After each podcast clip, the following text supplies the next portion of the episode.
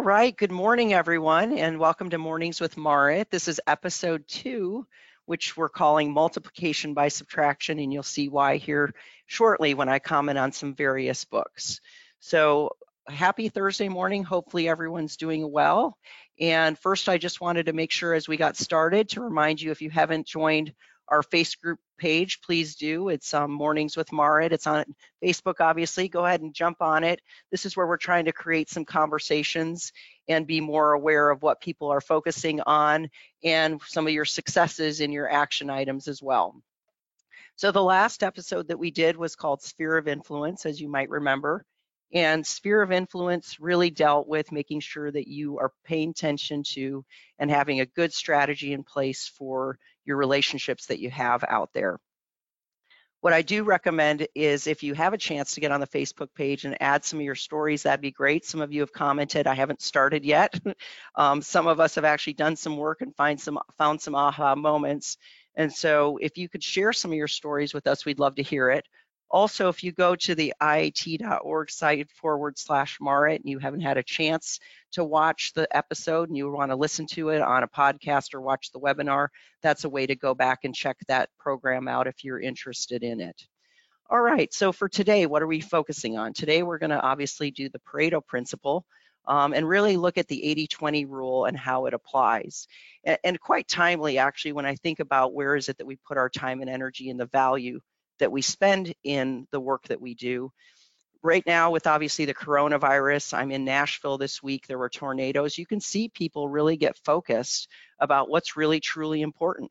And, you know, sometimes you look at it and say, wow, you know, that's not truly value add. Maybe I shouldn't do that. Maybe it's not worth the risk.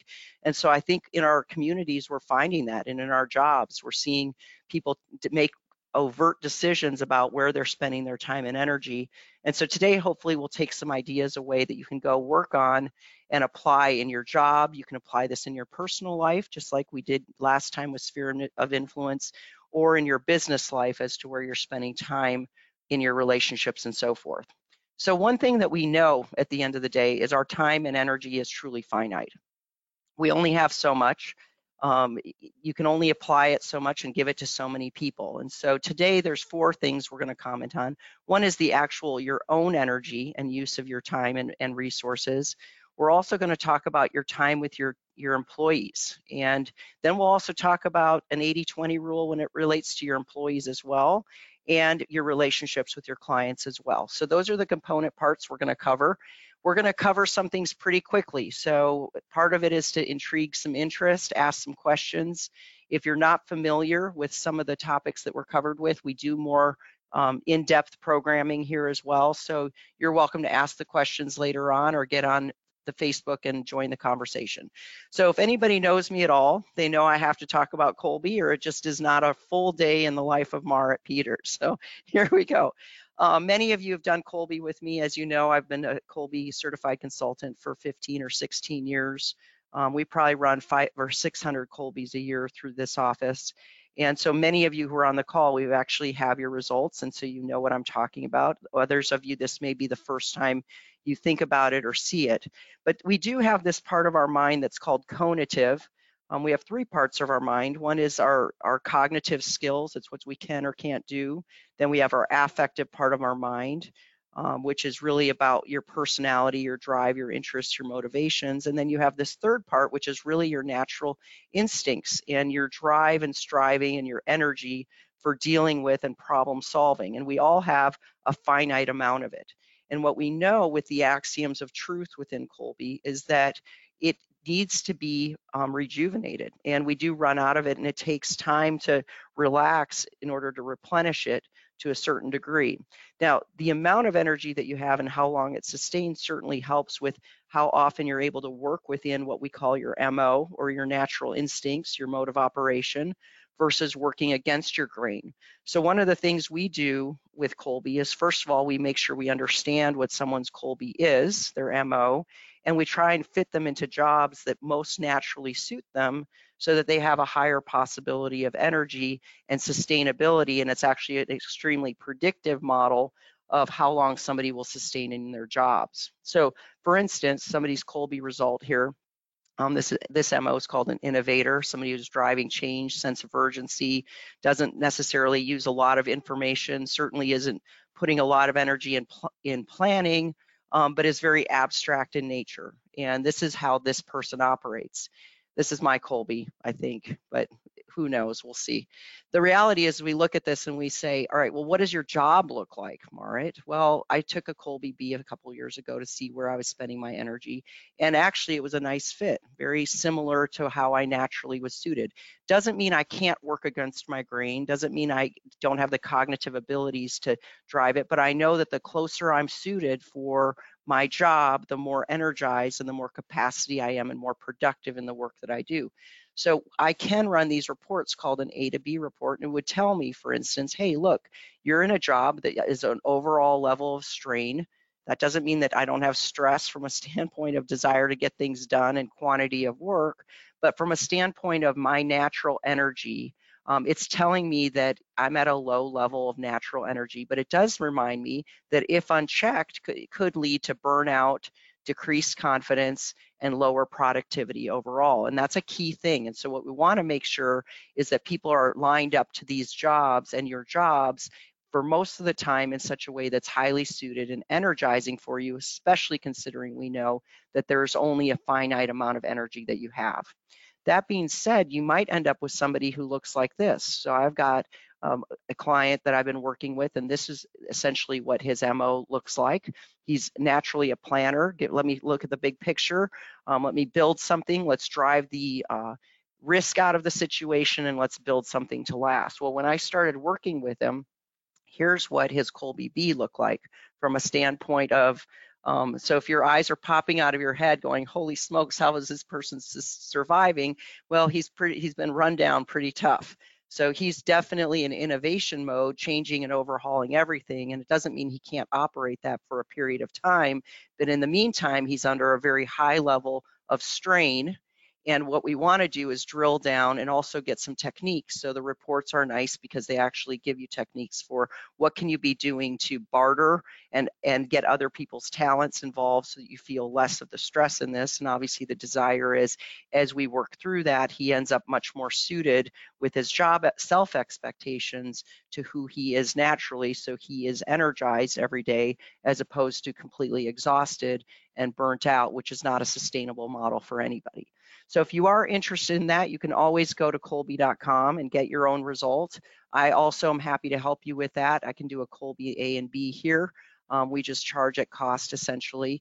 But if you haven't taken a look at it, I'd highly recommend you to take an opportunity to make sure that you're in the right role. You're able to tweak your job just a little bit so more and more your job is suited um, for your cognitive energy and not just from a standpoint of pushing through things. We, we kind of talk sometimes about people ending up in that excellence trap. I'm really good at it, but I don't have the passion for it, and it's driving a lot of energy out. So we want to make sure we avoid that from happening.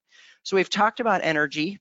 Um, now we're going to talk about time. And so I'm going to reference one of my books that many of you have heard me talk about called um, First Break All the Rules. And in it, they remind us we need to be playing favorites um, and it's okay. So spend the most time with your most productive employees. Um, invest in the best, and then it also talks about investing in your best is actually the fairest thing to do. Um, and, and in one of the chapters, they really drill down into this. And one of the activities that they recommend that you do, if you're a manager, um, you might want to try this. On the left side of a blank sheet of paper, write down the name of the people who report to you in descending order of productivity the most productive at the top and the least productive at the bottom. And on the right then, write down the names of the same people, but this time in descending order of time you spend with them. And most of the time um, at the top, and the most time with those at the top and the least time at the bottom, and then start to draw lines that join those names on the left over to the appropriate side. So hopefully it doesn't look like that, you know, and, and what it could look like is you've got a lot of crisscross going on, and very often they do. And so we we challenge you in this book and in the concepts is make sure that you're really spending the most time with your most productive people. So we do talk a little bit about, you know, investing in your stragglers does appear to be shrewd, yet the most effective managers do the opposite. And when they join the names, their lines are actually horizontal, which would look something like this. Um, they spend the most time with the mo their most productive employees and they invest in their best. And why is that? Because at the heart, they see their role very differently from the way most managers do. So most managers assume that the point of their role is to either control or to instruct. Um, I know we don't like the word control, but if you think of that as part of being part of your job is certainly to be help your employees be more productive you would spend time with those strugglers and actually help them and and elevate their role as well um, what we talk about with managers though great managers actually they think of their role as a catalyst is turning talent into performance. So when they're spending time with any an employee they are not fixing or correcting or, or instructing. Instead, they're racking their brains trying to figure out better and better ways to unleash that employee's distinct potential and their talent. So th they're thinking about their unique set of expectations. They're thinking about how to highlight and perfect each person's unique style. And they're also running interference for them. So those high performing employees aren't wasting energy on things that aren't what they're most suited to as well. So those this is an exercise that I highly remind, remind you to think through. Um, when I've done it in the past, it actually clarifies for me, now why am I not spending time with people? You know, I do have great employees and is it just a, a my time issue or or what is it? And it's not about spending time with them, giving them instruction. It's time with them being there to help them become best versions of themselves, learn more about them, and continue to tweak their role so they become the, the highest and best use of their time as well. So that's the conversation when it talks about spending time with your people. All right, now let's talk about your people as a whole. And here's another little book. This is a very short book. It's got pictures and drawings in it. So I know a few of my employees would appreciate that. Um, but this book is called Multiplication by Subtraction and it comes from Strategic Coach. You can get it online. Um, but what I like about this book is it, uh, it really talks about how to gracefully let go of wrong fit team members, which actually take a lot of our time and energy. And they actually drill down quite a bit into, you know, what's the actual cost of having poor performers on your team. And we all know who they are, right? And so the question becomes, you know, why are we not getting rid of them? you know, and there's a variety of reasons. And in the book, they'll actually talk about it. You know, sometimes we just dread confrontation, or how about the tears, right? How many of us enjoy seeing tears? I just don't want to see that. Or we think it's our fault, or we think we, we're loyal, or we're afraid of legal ramifications, or boy, we might need that warm body just a little bit longer. Um, we fear the work that might come back to us. We think team morale might take a hit. We can't actually pinpoint the problem. Sometimes can be a problem. Hiring is hard and they still see, you know what, occasionally we see okay results. So those are various things. But what I would encourage you to think about when you look at this page is, you know, are your right team, right fit team members there that are accountable and responsible? They operate with a growth mindset. They're, I love this one. They're motivated and have batteries included. That's one of my favorite ones, um, which means you're, you don't have to be the battery. You know, play, they play to win. They don't play to not lose. Um, they demonstrate teamwork and, and they decrease stress around them and they're passionate about helping others develop and grow versus wrong fit team members that are really there leaving bad impressions, not only with your clients, but even with your staff or your vendors. Um, they bring morale down. They leave their team feeling unsupported. You know, they leave messes and then they expect others to clean them up. Um, they train others in their bad habits. That's pretty pretty bad. Um, they turn small issues into crises. So we know those people, drama people, um, and they create friction and drag, and they can actually cause you to lose your right fit team members. So I this year, you know, we do our OPEX management program, and, and I bet, you know, 70% of the program really is talking about culture and employees and making sure you've got the right fit and making sure that you drive that culture because only you as the leader can make sure that that situation is under control.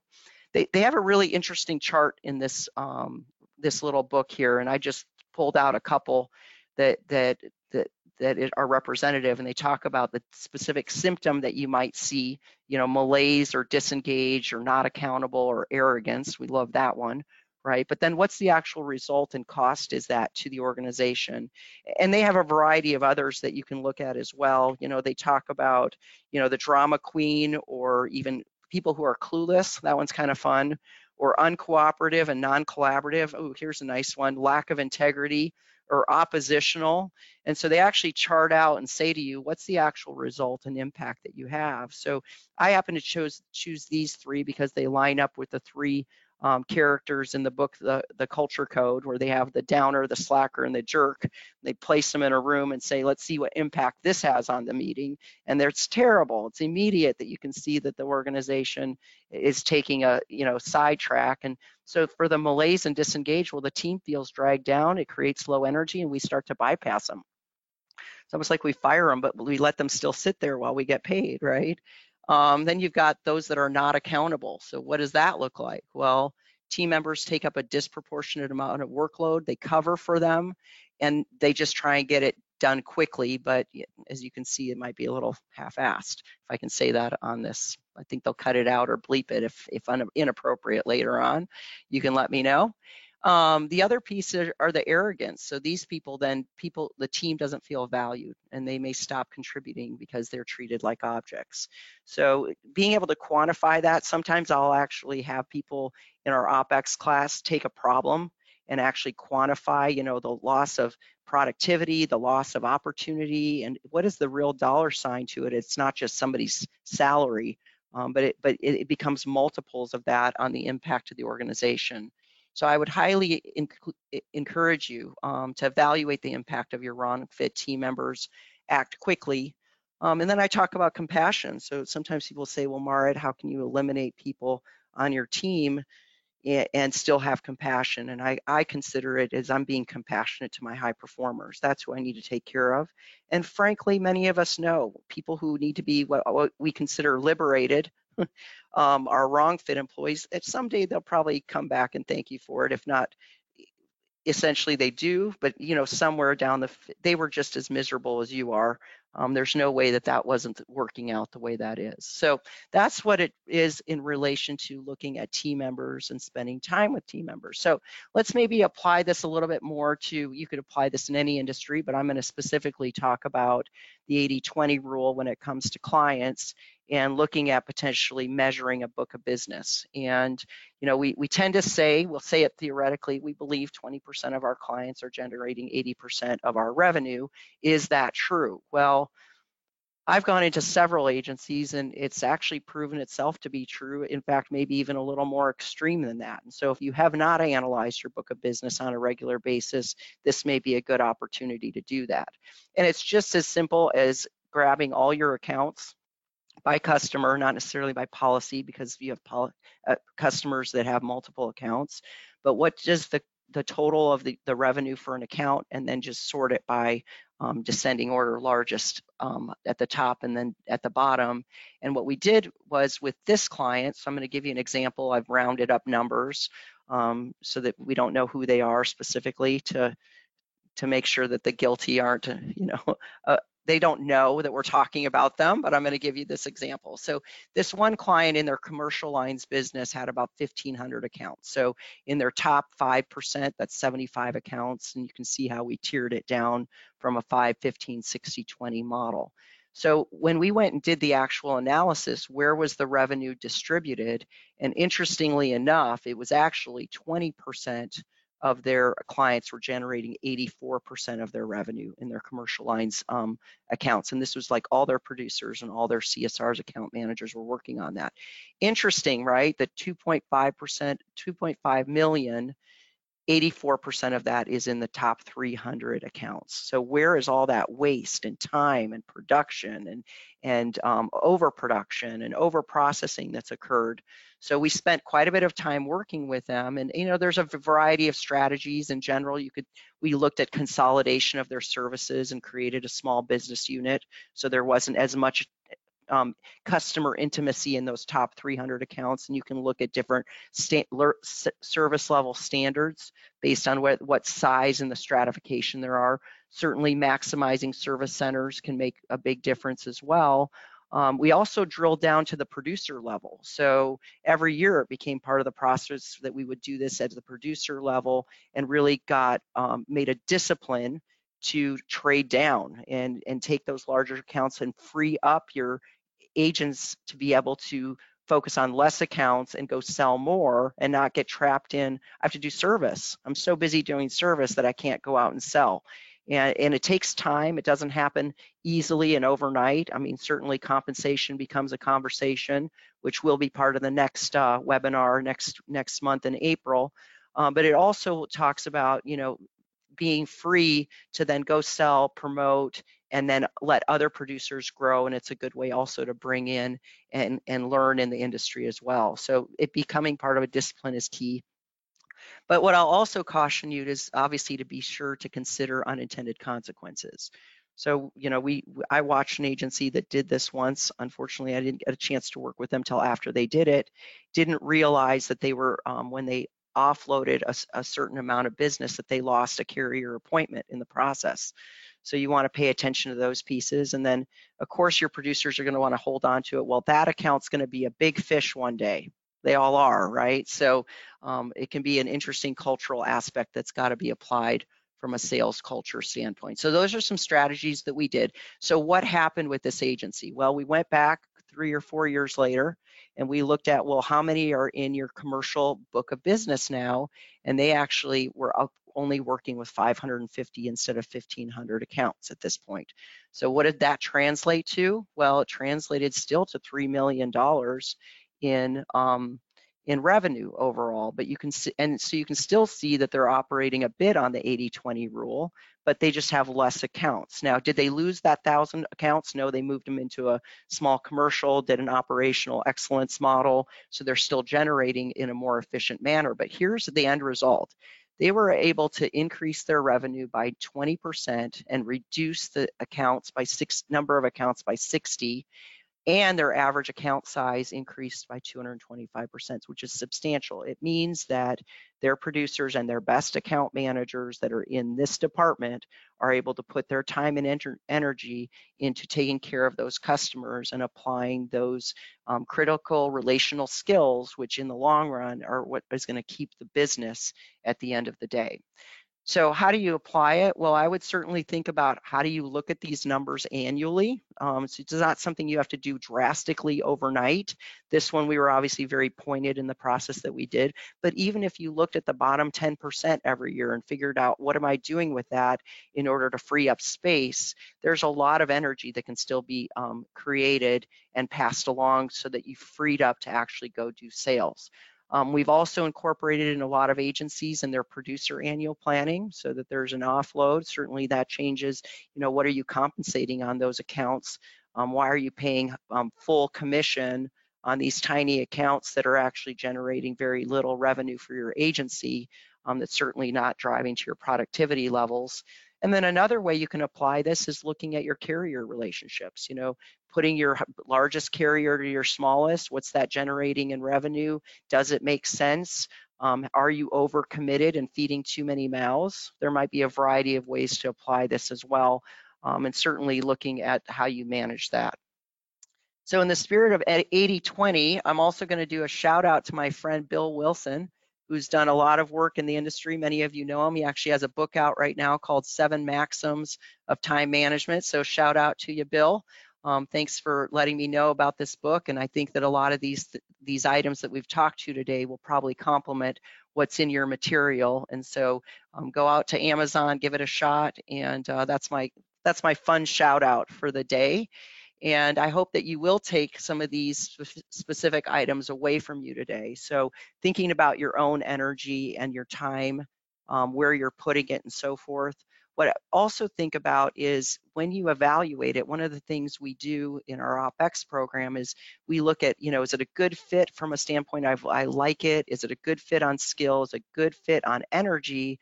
But then flip that around and evaluate overall the total value that's that um, function is for your agency or the firm that you work in because it might be a good fit for you but it's actually not driving any value. So you also want to look at that from a consideration as well. Um, think about where you're spending time with the best people. We talked about last time with sphere of influence. You may apply that with your um, personal relationships as well. And then certainly that multiplication by subtraction, making sure that you remove problematic behaviors because they so so totally impact results and costs. I don't think I've met anyone at this point who said to me, I wish I waited longer that I, before I eliminated somebody. It's usually like, why didn't I do it sooner and what prevented me from do it? So make 2020 the year that you're not waiting too long and regretting it that you held on to resources and time because it's not just eliminating your time and energy it's the results for your overall organization. And then certainly take a chance at you know annually looking at your book of business and how can you put your time and energy with your clients and also your staff applying their energy appropriately as well so what I will also say quickly here is that as a reminder for us, you know, are we going to take action or not? We can take all sorts of takeaways and think these are important and interesting, but if you don't do anything with them, does so little. It maybe was an entertaining 20 to 30 minutes um, or not, who knows? we'll find out as we go. Uh, but the reality is that if you don't have conviction, remember we talked about this last time, is that you really have to be at a level three from a motivation standpoint before you'll actually take action. It's not just good enough to value it or have an attitude about it, but you have to have conviction about something in order to make it happen. And you know, then if a level four is you're you're passionate about it, level five is compassion. Um, the reality is some of the things that I've talked about with you really take courage to make changes, and it's going to take a level three to do that. You also have to have the skill set. We talked about that last time. It's not good enough to just be able to regurgitate it, but actually do the work that's required. I think most of us have the skill set to evaluate and decide what the right decision is as far as time and energy and relationships and people. Um, and then finally, are you going to put the time into it and actually take action? You know, I'll hear some of you say, well, I intend to do that. Well, intention is a level one, you know, and if I if you tell me you'll try, you're still sitting at a level two, probably not going to happen. So are you committed? Do you have purpose and do you have mission? And you really have to be at a level three across the board. So with anything, this will be a reminder for folks, whatever you're grabbing onto, whatever goal you have, whatever initiative you take, please take the time in your work to evaluate where you are honestly across all three of these parts of your mind, because if you actually don't have a level three across the board, it's gonna prevent you from moving forward. Some of the things we talked about today, whether it's eliminating um, where you're putting your focus or people or clients, takes courage. And when it gets tough and people complain, it's certainly going to take a level four perseverance to work through it. Um, and as a leader, that means not just saying, I, am telling you about it, but actually applying it yourself. Um, so it's definitely a don't just, you know, talk the talk, but walk the talk. And then as people are struggling, being there to convince them what it is that's best and help them in their decision making. So that wraps up today's um, session. What next time we're going to talk about is, you know, your employees are professional athletes, and have you thought about them like that before? And so we're going to take that concept in April and really work through it. I hope you'll join us for that because we're also going to talk about compensation. And is that something that you know whether you're in the right place or not? Are you competitive? And do you have a comprehensive compensation plan and strategy for your firm or your agency? Um, but we're really going to push you to say, are, let's take a look at our employees and are we considering them professional athletes? Geez, we're paying them we pay them to show up every day. You know, do we know what their stats are? Do we know what the expectations are? And are they working together smoothly? And then are we rewarding them the way that they that we should be? So if you want to register it, um, you can go to www.iit.org. You can see that forward slash Marit. Uh, those classes will be available to register for both April and May. And in May, we're actually going to tackle the book Fierce Conversations based on some of your requests and what you're looking for from a standpoint of learning about that. Because guess what? The things we've talked about, whether it's sphere of influence or compensation or whether it is time and energy and your 80-20 rule, it will take the courage to go have those fierce conversations where needed. All right. So with that, I'm just going to encourage you, if you haven't been on our Facebook page, please join us on that. Come on, join the join the party, join the conversation, and that's where I'll be in touch with you. And thanks, thank you once again for listening. The next episode is April 9th. And like I mentioned, it's about considering your employees professional athletes and everybody have a great day. Stay safe, stay, stay healthy, and stay in touch.